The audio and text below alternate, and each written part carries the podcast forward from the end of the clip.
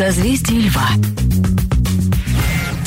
Это «Созвездие Льва», 10 часов 5 минут в Москве. И с нами в этом часе Леонид Млечин, журналист, международный обозреватель, телеведущий Леонид Михайлович. Доброе утро. Доброе утро. Доброе утро, рада очень вас видеть. А, Мы поговорим а, в, в том числе о советской истории. А, И вот я не помню, ты хотел уже с чего-то мы перед эфиром говорили, начать с такого скорее общего вопроса, да, про то, как мы вообще воспринимаем эту историю. Ты знаешь, я и просто, когда готовилась к сегодняшнему эфиру, конечно же, прочитала, посмотрела интервью различные ваши в том числе, и нашла интервью Deutsche Welle 2012 года. Первый вопрос, который связан с фальсификацией истории, и подумала, что вот ровно так же я хочу начать э, сегодняшнюю программу, потому что тот вопрос, который был у меня, и я хотела бы вам его адресовать по поводу... Сейчас это опять у нас э, такая тема в СМИ очень обсуждаемая по поводу фальсификации истории, по поводу подмены э, некоторых исторических фактов. Вот, в принципе, зачем это делается в вашем э, ну, понимании человека, который историю очень много лет изучает? Э, и что вы думаете по этому поводу? Ну, дело в том, что власть всегда считает, что история – это инструмент, да, который нужно использовать в текущей политике. А, ну, вот представьте, физика – инструмент, который надо использовать в текущей политике. Что-то делают с физикой. Вот, э, но с физикой это невозможно, хотя такие попытки в нашей стране происходили, из-за этого мы едва не лишились атомной бомбы. А с историей запросто. Поэтому, ну, все десятилетия советской власти была тотальная фальсификация истории. И, конечно, это не могло не оставить в умах людей э, следов. А сейчас опять историю перестраивают так, как она нравится тем или иным начальникам, и одни мифы накладываются на другие, и у меня уже ощущение, что пробиться к реальной истории уже невозможно, еще и потому, что у нас нет желания. Вот я вам скажу, что самое огорчительное итог, вот самый огорчительный итог 17 года для меня вот в чем состоит. Я думал, что столетие вот Великой Русской революции станет поводом для того, чтобы понять, что с нами происходило, и в частности, что произошло с нами сто лет назад, когда судьба России переломилась. И я думал, что станет поводом, но вот конец Ничего подобного не произошло. И дело не, не в историках. Они как раз собирались и обсуждали, и не во власти. Все говорили, вот пусть власть даст указать. Что значит власть даст указания? А по биологии тоже есть желание получить указания, как ее развивать, или медицину? Общество не захотело. Мы не хотим, э, как общество, знать собственные истории, потому что, ну, во-первых, она трагична. А во-вторых, а, понимание истории, оно заставляет тебя вести иначе, потому что ты же видишь, никакой предопределенности не было и нет. А если ты видишь вариант альтернативы исторического развития, то ты понимаешь, что это зависит от тебя. И ты должен поступать как-то должен был поступать тогда и должен поступать сейчас. Осознавать это совершенно невозможно. В частности, невозможно осознавать, что твои родители, бабушки и дедушки участвовали в чем-то отвратительном. А для многих это дело обстоит именно так. А поэтому мы, как общество, отталкиваем от себя историю, знать не хотим, удовлетворяемся вот таким э, приятным э, историческим прошлым. Мы живем в прошлом, мы живем не тем прошлым, которое было, а которое мы себе выстояли таким, как нам и хотелось. Ну, понятно, что вообще все споры, которые сейчас происходят по поводу, ну, вообще когда-либо происходят по поводу истории, это э, не споры исторические, а споры о выборе пути дальнейшем нашем. И, э, как пути раз... методов. Да, пути и методов. Но почему в, я не знаю, ну мне кажется, что в нашей стране это больше, чем где-то еще, мы вообще не способны на то, чтобы принять негативную историю, негативные факты, сказать, что да, это было, больше не хотим. Мы как будто такой фильтр устанавливаем. Вот про хорошее, окей, рассказывайте нам, и мы выслушаем и запомним. А про плохое нет, мы способны, мы не хотим, да. Ну, вот да, да, да, да, да, для этого не требуется. Мы не хотим. Ну, э, тут э, две, на мой взгляд, причины. Первая, э, конечно, это жесткость складывающейся нашей политической жизни и такое медленное умирание духовной жизни и оскудение. А второе, понятные причины. Вы ну, представьте себе, наш народ живет десятилетиями в ощущении исторической неудачи. Строили коммунизм, не построили. Была великая страна, развалилась. возлагали огромные надежды на то, что вот буквально завтра вот, вот выйдем на улицу, а жизнь совершенно другая. Выходишь на улицу, она не такая же, как была, или даже хуже. А, и ощущение этой неудачи преследует людей. Ты ищешь какой-то компенсации. А сладостной компенсацией была история с Крымом, конечно, как первая удача. Но, наконец-то, после стольких десятилетий что-то позитивное. Вот что-то пошло у нас. И, конечно, вот, ну, как в болоте, ты ногой инстинктивно нащупаешь какие-то кочки, ты нащупываешь их в прошлом. А это ужасно. Ведь почему? Это означает, что мы смотрим не вперед, а назад. Мы не будущее себе видим какое-то успешное, которое мы построим, которое мы сможем сделать, потому что мы осилим, мы полетим к звездам, звездам, ну не в прямом смысле, а в переносном. Мы в это не верим, мы в себя не верим, поэтому мы ищем что-то приятное, комфортное для нас в прошлом. Вот что с нами происходит, ну если так вот коротко говорить. Ну вот возвращаясь к революции, если действительно, действительно в прошлом году было сто лет, и как-то у меня было, правда, тоже ощущение, что э, скомканно эта дата прошла, э, потому что э, в оценке революции э, совсем, мне кажется, консенсуса общественного нет.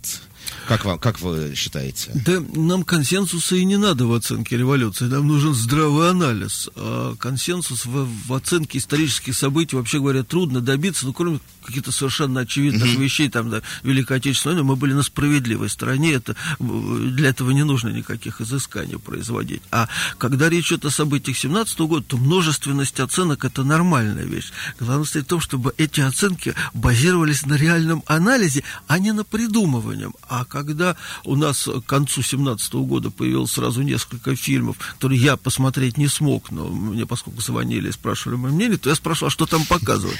А, и выяснилось, что мы никуда за сто лет не продвинулись ни насколько, потому что опять вернулись к версии о том, что революционеры приехали сюда по указанию германского генштаба и на чужие деньги совершили революцию. Да.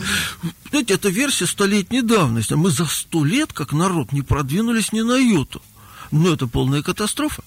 А, даже кто этим занимается, не представляет себе, что он участвует, вообще говоря, в весьма не, таком не, неблаговидном деле. Ведь это же я не люблю это слово, но это чистой воды русофобия.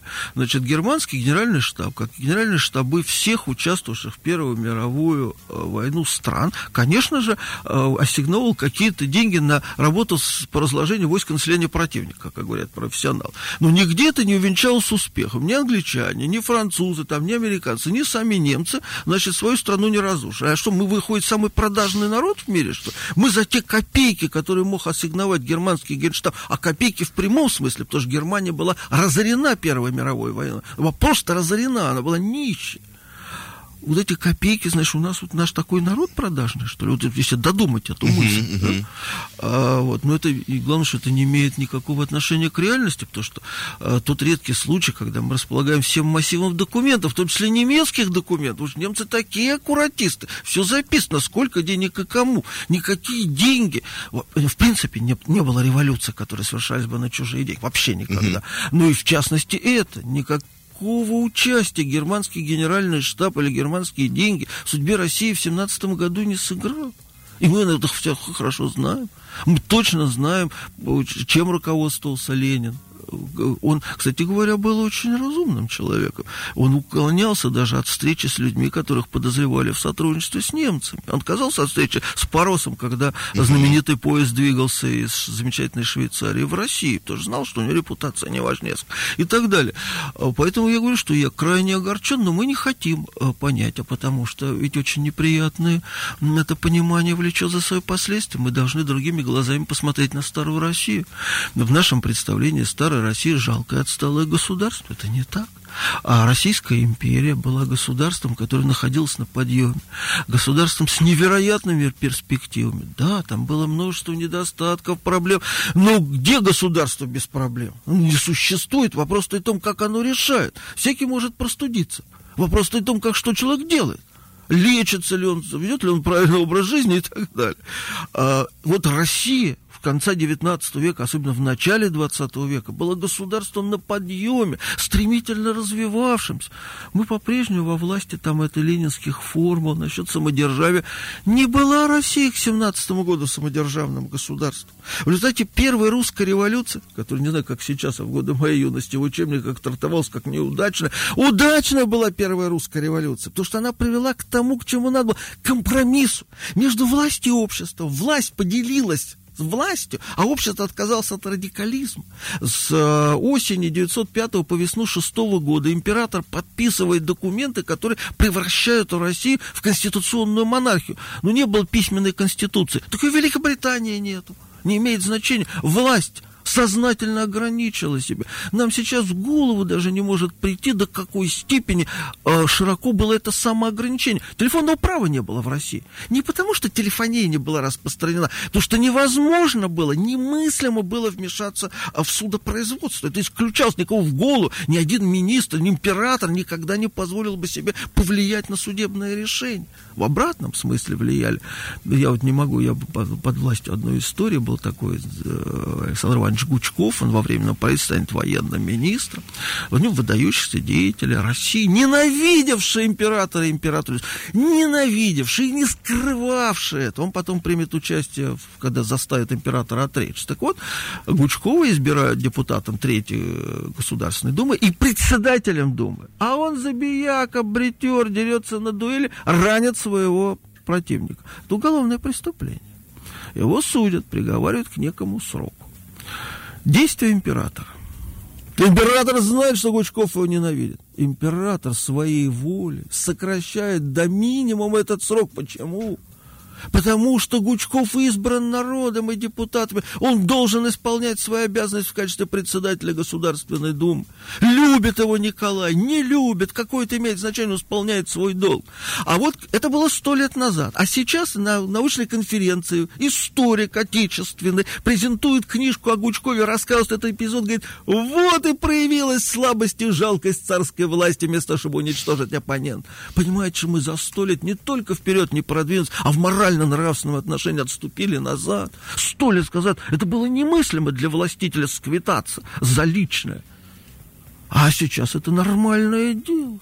Понимаете, когда я не, я не монархист и не идеализирую Николая, и он был нормальный человек, то есть с своими проблемами, с недостатками, но он был нормальный человек, сознававший свою роль. У нас вот, цитирую эту фразу, когда в переписи населения он написал «хозяин земли русской», мы трактуем это как он себя видел властителем, а он видел себя рачительным хозяином, который обязан сберегать доверенный ему хозяин хозяйств, на военных маневрах, где он присутствовал, командир одного полка подошел к нему, попросил разрешения, ну, как теперь говорят, зачислить, значит, почетным э, в свой полк. Император согласился, ему протянули воинскую книжку, ну, военный билет, говоря, сегодняшним днем. Он его заполнил, там была графа срок службы, он написал до гробовой доски без пиарщиков. Он не придумал это. Он, так, он исходил из того, что он обязан служить России до гробовой доски.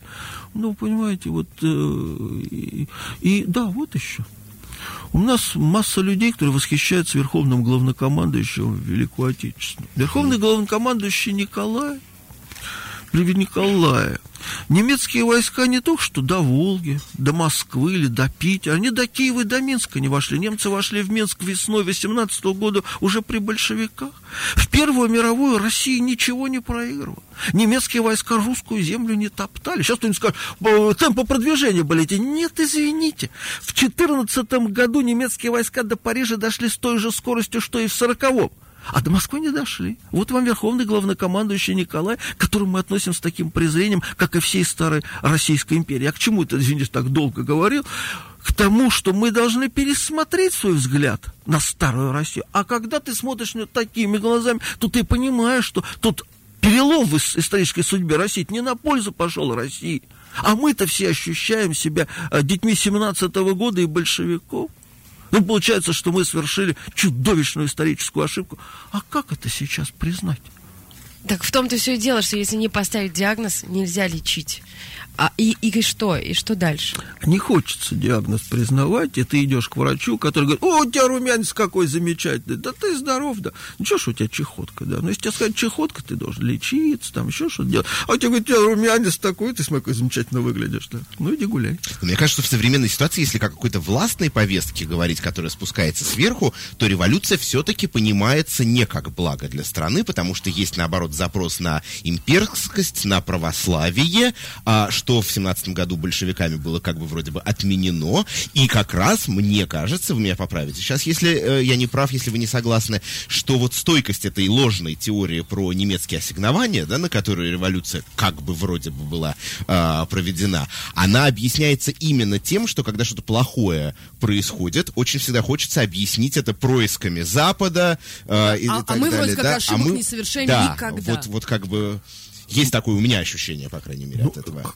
Конечно, мы сто лет живем а, под а, в ощущении, что, конечно, враг все время вмешивается в нашу жизнь. А в 1936 году по обвинению в шпионаже на территории Советского Союза было арестовано 90 тысяч человек. Такого количества шпионов не было за всю историю человечества нигде. Нигде.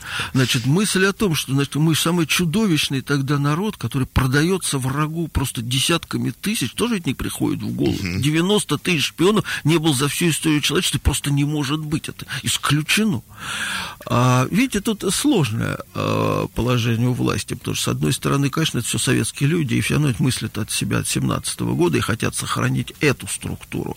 А революция просто как метод решения проблем вызывает тревогу, потому что революция это значит бунт, непо- неподчинение. Так, потом, вот революция конкретно как Ага. акт, он отвергается. Ни в коем случае, видите, это только на иностранные деньги. А что народ может выйти на улицу, и вообще говоря, это довольно естественная вещь, когда люди выражают свое несогласие. Это даже необходимая часть жизни, потому что в полном э, единомыслии живут только на том свете.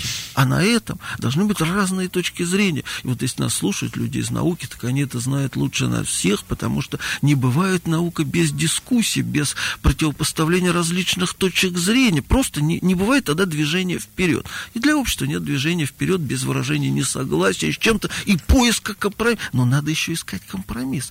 А привычка к компромиссу, она тоже вырабатывается. Если с детства не выработалась, ты не сможешь. Поэтому есть только твое мнение неправильно. Неправильно, естественно, оно еще есть. У тебя есть власть, так оно еще и чужое, там, агентурное, пятиколонное, там, и какое хочешь. Ну, это все.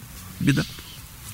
Так, ну хорошо, предположим, вот с революцией, да, она, она произошла. У нас мы просто хотели, честно сказать, Да, понятно, что невозможно за, немножко. за один час э, даже и про одну революцию не расскажешь. А, но мы хотели пробежаться чуть-чуть с вами по каким-то ключевым датам в советской истории и по их оценкам. А, дальше, значит, а, после этого, во-первых, вокруг Ленина, да, вероятно, мифов достаточно много. а, Знаете, ни- как ни странно, нет. Дело в том, что Ленин ушел так давно, что он в сущности никого не интересует. А он превратился в такой, э, ну вот какую-то диковинку, достопримечательность. Вот идешь на Красную площадь, зашел в ГУМ, посмотрел на Василия Блаженного, захочешь в Мавзолей, где еще такое увидишь? Нет, Ленин не в фокусе э, спора, потому что он слишком давно ушел. Ну, а вот Сталин, Интереса к нему нету. да. И поэтому нет, мы ничего про Ленина не знаем, на самом деле, ну, как общество. А Ничего не знаем, хотя это, конечно, самый гениальный русский политик 20-го столетия, из самых гениальных вообще политиков. Более успешного политика я не знаю, потому что действительно не так, не столь большому числу людей удалось, удавалось переламывать а, историческую судьбу страны. А в этом смысле он абсолютно гениально, с невероятным совершенно чутьем, ну, просто с фантастическим. Был бы человек менее одаренный, жили бы сейчас мы в совершенно другом обществе. У нас бы сейчас было миллионов триста, не меньше, потому что по подсчетам должны были к этому времени миллионов триста в процветающей стране, потому что вот э, наши экономисты вместе с американской выстраивали экономические модели, вероятное э, развитие России. Вот в случае, если бы не 17 год, в худших вариантах это мы э, впереди Германии, ну, перед Англией, Соединенными Штатами, в силу некоторых обстоятельств. То есть, понимаете, мы бы сейчас жили лучше, чем немцы. Да, если даже представить себе невозможно. Совершенно невозможно. Невозможно. И было бы нас ровно вдвое больше. Знаете, вот так вдвое больше. Знаете, как это важно? Я очень много езжу по России, особенно много на Дальний Восток и все прочее. И как мне печально и грустно, когда ты едешь вот так, и, и, и, и это пустое пространство. А там бы могли жить наши люди, могли процветать. Вот этот дальневосточный регион, конечно, там суровый климат, но, вы знаете, у соседей там в Китае или в Корее, там тоже такой же суровый климат, но там это все расцвело. Расцвело, просто расцвело, и у нас могло бы это расцвести. Нам людей не хватает. Просят наши слушатели напомнить, кто у нас в гостях. Напоминаем с огромным удовольствием. Леонид Млечин, журналист, международный обозреватель, телеведущий.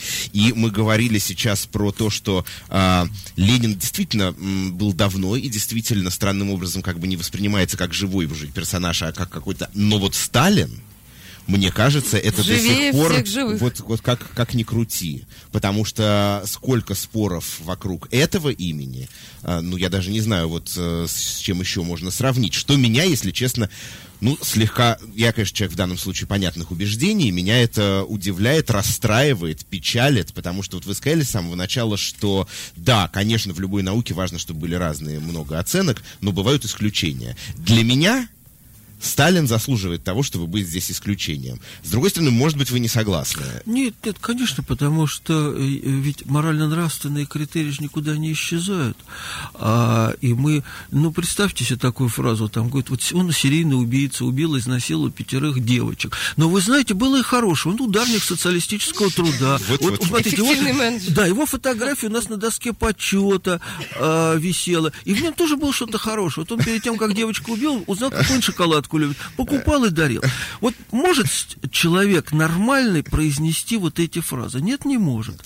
А в отношении к политическим фигурам, к некоторым, это именно такие э, обороты и существуют. Но это связано с нашим э, мироощущением и миропониманием. Ну, во-первых, давайте прикинем, какое э, количество людей было тесно связано со сталинским режимом и процветало благодаря ему.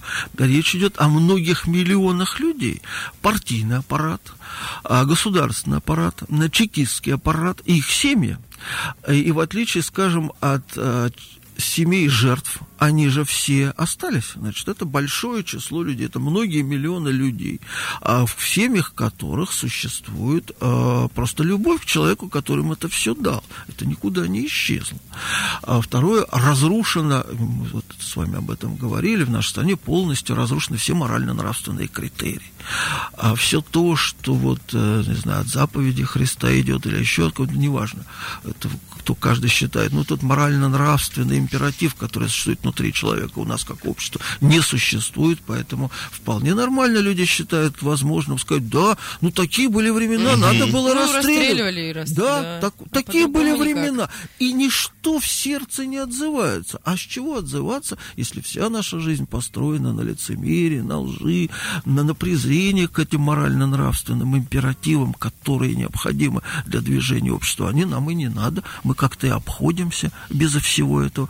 Вот, э, видите, это все складывается из таких вот э, компонентов. Плюс, еще раз я говорю, ощущение разочарования, которое требует от тебя найти что-то. Нельзя жить в состоянии отчаяния. То есть можно несколько часов пребывать в отчаянии или день, но нельзя всю жизнь быть в отчаянии. Значит, ты должен найти что-то, что тебя поддерживает. И ты их конструируешь себе. Я вижу, вот молодые люди, в их представлении, я думаю, сталинская эпоха такая же, как сейчас. Мерседесы, Вольво, мобильные телефоны, магазины полны, но кроме того, у власти человек, который еще все боятся. Здорово, черт побери. Это приятно осознавать. Я думаю, что примерно им такое прошлое рисуется. А, Если бы они на секунду могли перенестись, но они в этом даже не поверят. Я не люблю м, преподавать, но один раз не мог отказать, и в одном из лучших наших учебных заведений для магистрантов, то есть людей, которые уже получили, вообще говоря, высшее образование, сдали экзамены, чтобы получить дальнейшее в гуманитарном вузе. Я им рассказывал про советское время и даже приносил с собой хронику, и где там, ну, условно это пустые магазины, например. И рассказывал им это. И вижу по реакции, что, ну, да, вот такой седовласый джентльмен, уже в силу возраста спорить с ним как-то неудобно, но ведь так же не может быть. Потому что все в них сопротивляется. Так не может же быть. Представить себе, как это было на самом деле, ведь невозможно. Знаете, что самое страшное чтение, вот, я, в много всего перечитал и видел. Я побывал во всех концлагерях на территории Европы. Самое страшное чтение, это не так давно рассекреченный материал по делу Лаврентия Павловича Берии, который в 50, на всякий случай напомню, был арестован летом 53 года и в конце года расстрелян. И его дело расследовал союзная прокуратура совместно с партийными органами. И его дело состоит не из материалов там публицистов или мемориала, они еще даже не родились. Угу. Это документы из архивов самого ведомства госбезопасности. Просто они вот, что у них, как вот такие служебные документы? Это нельзя читать. Это нормальный человек не может прочитать. Это просто катастрофа, какие бездны открываются там. Ну, я просто тут один такой пример могу привести. А, а давайте вот, вот через оставим, пару минут да. буквально приведете вы пример. Сейчас просто прервемся, а потом вернемся в студию э, и будем продолжать разговор с Леонидом Млечиным. Не отключайтесь. Созвездие Льва. 10.36 в Москве. Напомню, в студии с нами журналист, международный обозреватель, телеведущий Леонид Михайлович Млечин. Говорили вы про историю про Берию, мы остановились на этом. Я говорил о том, что самое страшное чтение последнего времени это рассекреченные документы по делу Лаврентия Павловича Берия 53 года, просто документы НКВД. Ну вот я, знаете, из того, что можно рассказать, в одном областном управлении расстрельная команда, которая приводила в исполнение расстрельный приговор, выпивала очень крепко. И он выпивала крепко, значит, они не попадали, поэтому в основном добивали ломами а, своих жертв. А выяснилось это вот почему. Потому что однажды они так напились, что у них один человек сбежал. А это уже ЧП союзного масштаба. И союзный НКВД из Москвы приехала комиссия, которая и записала, что в управлении бог знает, что творится, партийное влияние неважно. Пьют промахиваются, тратят зря патроны и вынуждены потом добивать людей ломами. Это не порядок в том смысле, что напиваться нельзя. А что ломами добивать, это... Э, Нормально, это, да? Ну, это как ну, вообще... Это, вообще это, нет, это не нет, безобразие, несоблюдение порядка. Вот что а это о 37-м?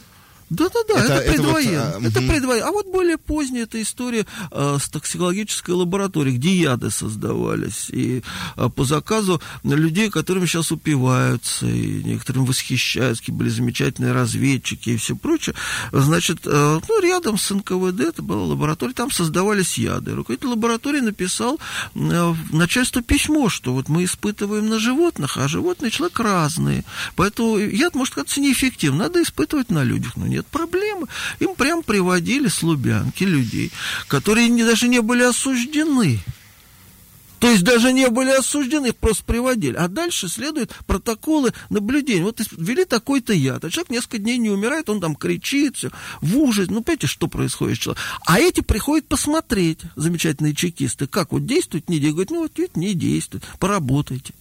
Ну, что это за люди? А мы ими сейчас восхищаемся. Ты вот открываешь там какую-нибудь печать военно-историческую, например, они опять э, в козырях. Ну, это же преступники просто. Они, кстати говоря, были осуждены в свое время э, советским судом. Приговор не отменен. Но это как бы забывается. Я говорю, сам делает и человек, вот я думаю, сейчас и многие слушатели наши, он ищет себе объяснение этой страшной э, реальности и находит его, говорит, что нет, это все-таки были враги. И ведь, знаете, вот такая вещь многих удивляла, а почему никто те годы. Даже из военных не сопротивлялся аресту. Один был комбриг, он бежал только, и все, ну нашли. А потому что они все знали, что они ни в чем не виновны. Поэтому исходя из ну это, конечно же, ошибка. Сейчас угу. приедем, выяснится там на Лубянке, что я же ни в чем не виноват. И это тоже описание, что в камеры, когда вталкивали в уж, люди держались друг от друга подальше, потому что я же не виновен. Это все преступники, а я один здесь не виновен. Это Андрей Иванович Вышинский, который был союзным прокурором, потом э, министр иностранных дел, он так по настроению уже в министерстве рассказывал своим помощникам вот эти вот истории, говорит, о, говорит, заталкиваюсь, старя райкома, говорит, в ужасе, говорит, куда я попал? Это же одни лидеры оппозиции, а, говорит, к вечеру всех вместе расстреляли. Вот, но это убеждение, оно помогает каким-то образом справиться с этой страшной реальностью, потому что иначе невозможно. И ты себе говоришь, ну, это, конечно же, на самом деле были враги. Поэтому, ну, же жестко с ними, но это были враги. А хороших людей, нормальных, конечно же, не трогали. А мысль о том, что у них врагов вообще не было, что это вообще все придумано, что ничего этого не было. У нас есть такое понятие вредительства, например. В целом. Не было никаких вредителей. Вообще просто это понятие отсутствует. А что было? Поскольку большевики изгнали а, всех управляющих, практически уничтожили тогда инженерный корпус, что э, в горном деле, а там особенно, это же очень опасное э, производство, в горном деле пришли на работу люди без профессии. Конечно, у них бесконечно происходили аварии. И в промышленности, куда пришли люди руководить, не имея ни инженерного образования, конечно, у них все время происходили аварии. Но признать, что это ты виной, что ты поставил наркома, человек, который не было образования. Один из наркомов сталинских, у него в анкете было написано, не учился, но читает. А он нарком был, руководил целой отраслью лесной, огромной, в Советском Союзе огромная отрасль. Он ставил, соответственно, чиновников, которые ничего не умели. Конечно, у них бесконечные аварии, гибель людей, но это же нельзя признать как вредители. Это бывшие, значит, деятели царского режима, замаскировавшиеся, тайные агенты, нам вредят, у нас здесь э, поезда сходят с рельсов. А не потому, что нарком э, путей сообщения ничего в своем деле не понимал. Но еще один тезис, который часто можно услышать в связи со сталинским временем, да, то да все, мы все знаем, мы обо всем читали, мы все слышали, но зато Сталин выиграл войну. Ну, знаете, это так как звучит, как-то так, можно подумать, что Россия всегда войны проигрывала.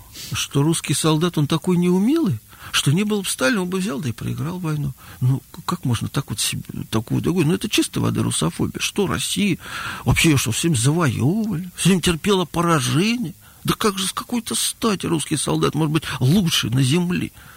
А русские командиры, да в Первую мировую, целое созвездие выдающихся военных. Я уже говорил о том, что в Первую мировую немцам не удалось mm никуда продвинуться. Да, в 14 году были поражения, но они были тактического свойства. Что, приш... к Москве подошли, что ли? Нет. Перегруппировались, и все, и дальше немцы никуда не продвинулись. Да если бы Сталина не было, я думаю, что да как это, кстати, немцы дошли до Москвы, понимаете, мы а, находимся во власти немецкого пропагандистского материала, вот эти танковые колонны стремительные, это пропагандный материал. А Германия держава средней руки, а, с ограниченным промышленным, ресурсным и демографическим потенциалом. Никаких шансов у Германии в войне с Советским Союзом просто не было и быть не могло.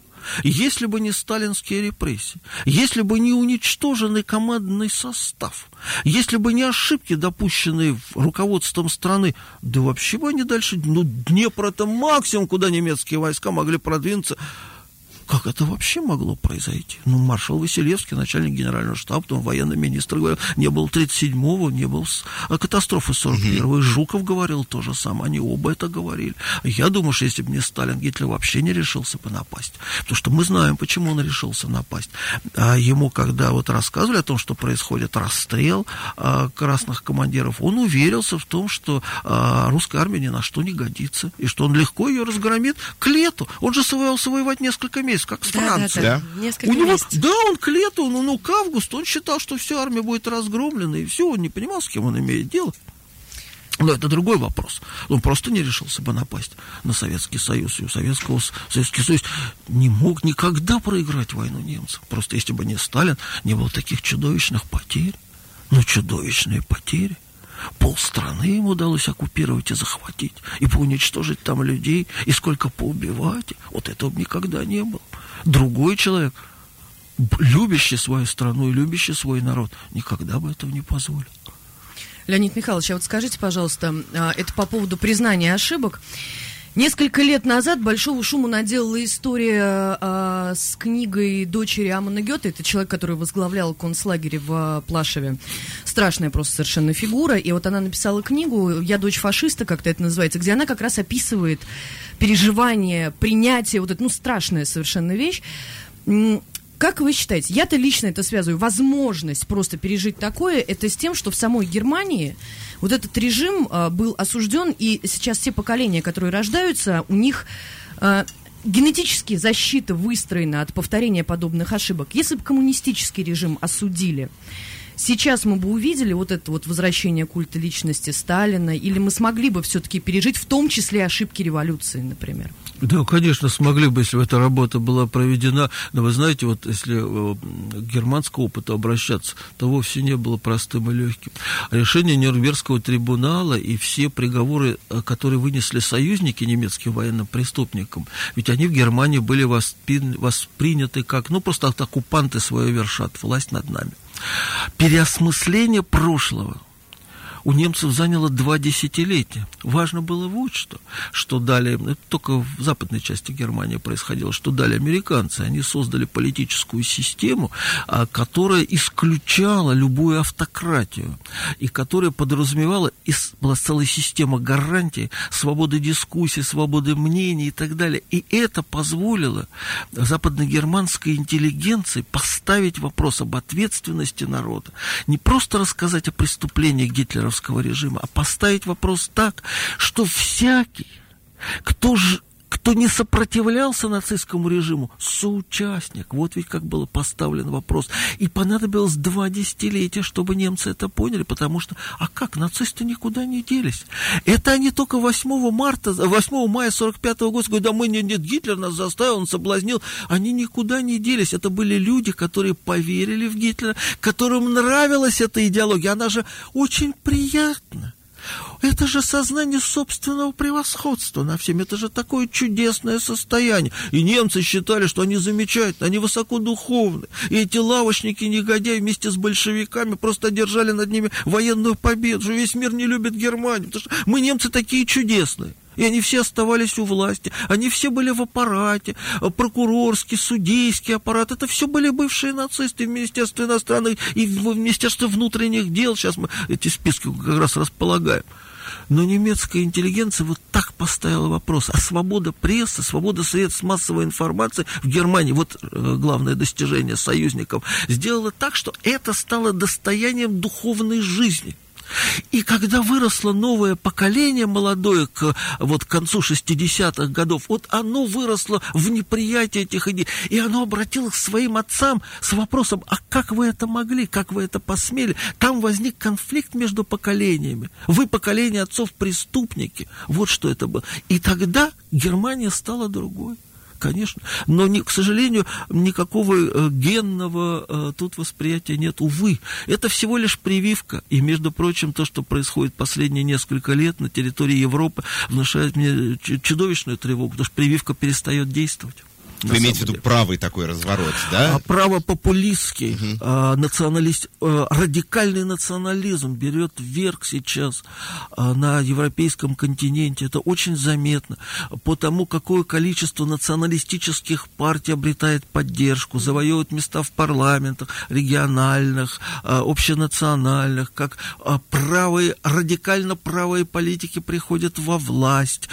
И это еще только половина дела. А вторая, более страшная, что, видя популярность этих лозунгов, основные партии начинают их интегрировать. Угу. Они становятся легитимными. Из маргинальных они становятся мейнстримом, если пользоваться этими красивыми угу. словами. То есть те идеи, которые раньше были неприемлемы, сейчас становятся частью политической жизни. То есть исчезает эта прививка и, и брезгливость, которая на протяжении десятилетий существовала в Европе по отношению а к культоправу. Почему эта интеграция происходит? Почему это принимается опять?